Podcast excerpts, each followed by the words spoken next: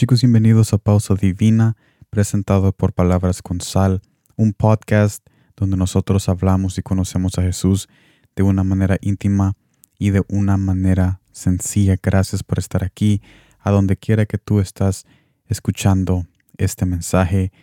Quiero recordarte de que hay otras personas que están pasando lo mismo que tú, y esas personas han confiado en Cristo y han tenido esa nueva fortaleza para poder seguir adelante.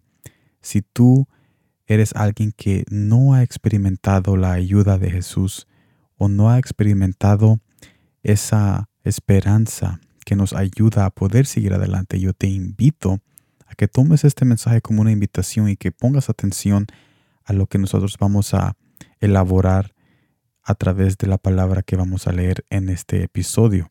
Pero si tú eres alguien que ya cree en Jesús, que ya ha entregado su corazón a Jesús, yo te recuerdo de que hay otros que también están luchando y que estamos en esto juntos y que vamos a llegar juntos al final, porque somos uno en Cristo y Él tiene la victoria preparada ya para nosotros si tan solo le creemos una vez más y tomamos ese paso necesario para seguir adelante con la ayuda de Él, por medio de su palabra y de las oraciones que tú y yo hacemos.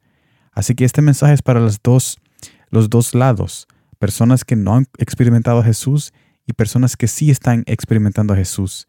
Así que ponga atención, porque en este día estaremos conociendo con todo nuestro corazón a Jesús de maneras íntimas y sencillas.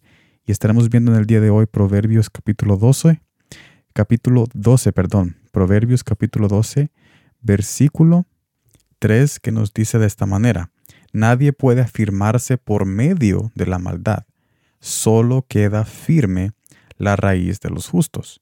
Y después en el versículo doce nos dice esto: los malos deseos son la trampa de los malvados, pero la raíz de los justos prospera. La raíz de los justos prospera. Salomón hace dos énfasis en la raíz de los justos. Y eso es muy interesante, y estaremos viendo la razón por qué él, él, él hace énfasis.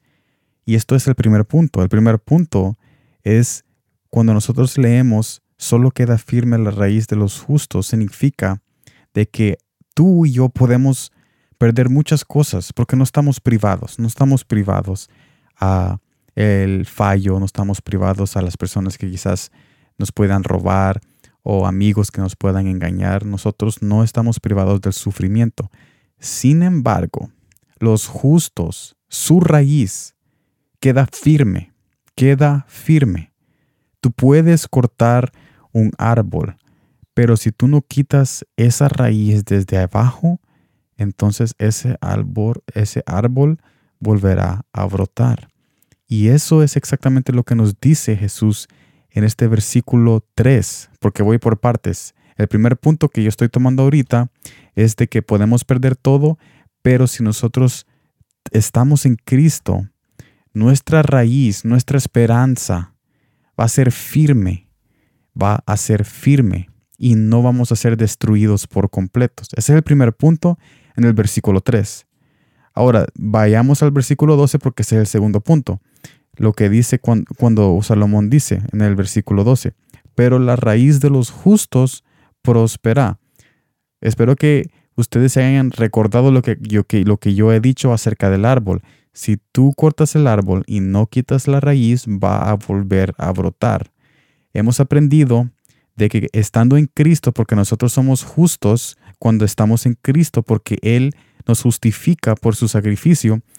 Cuando nosotros estamos en Cristo, pueden venir muchas cosas y nos pueden traer tribulación, angustia, nos pueden golpear, pero nunca vamos a ser destruidos por completos, porque nuestra raíz, nuestra raíz que es esa esperanza, esa presencia, que es literalmente Dios mismo, es, esa es nuestra raíz, quedará firme y no vamos a, de, no vamos a ser destruidos nunca. Porque tenemos a Cristo en nuestros corazones como nuestra raíz que permanece.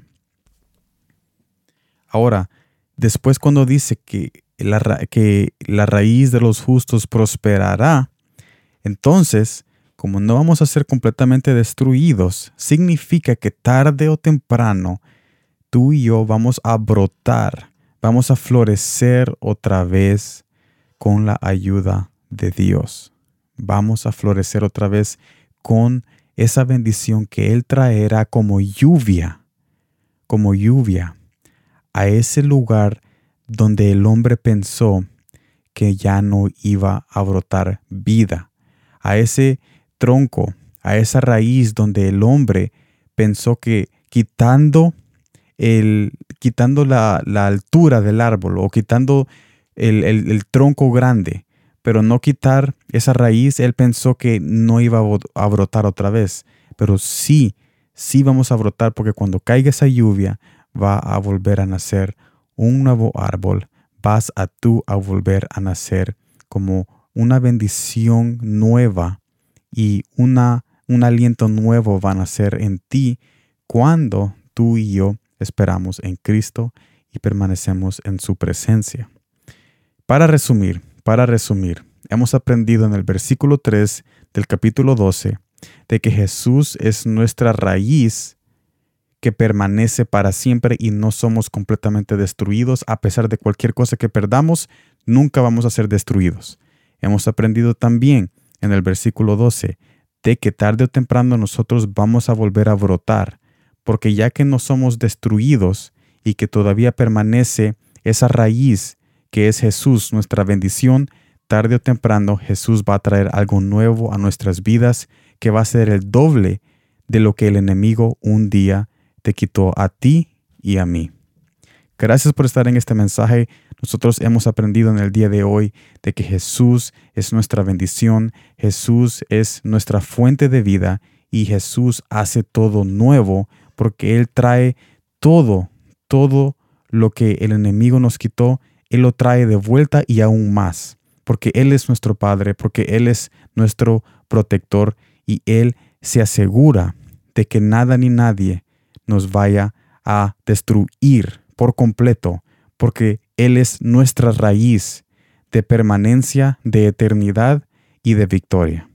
Gracias por estar en otro episodio muy hermoso donde Jesús se ha dado a conocer a través de su palabra y nos ha invitado a seguir adelante una vez más.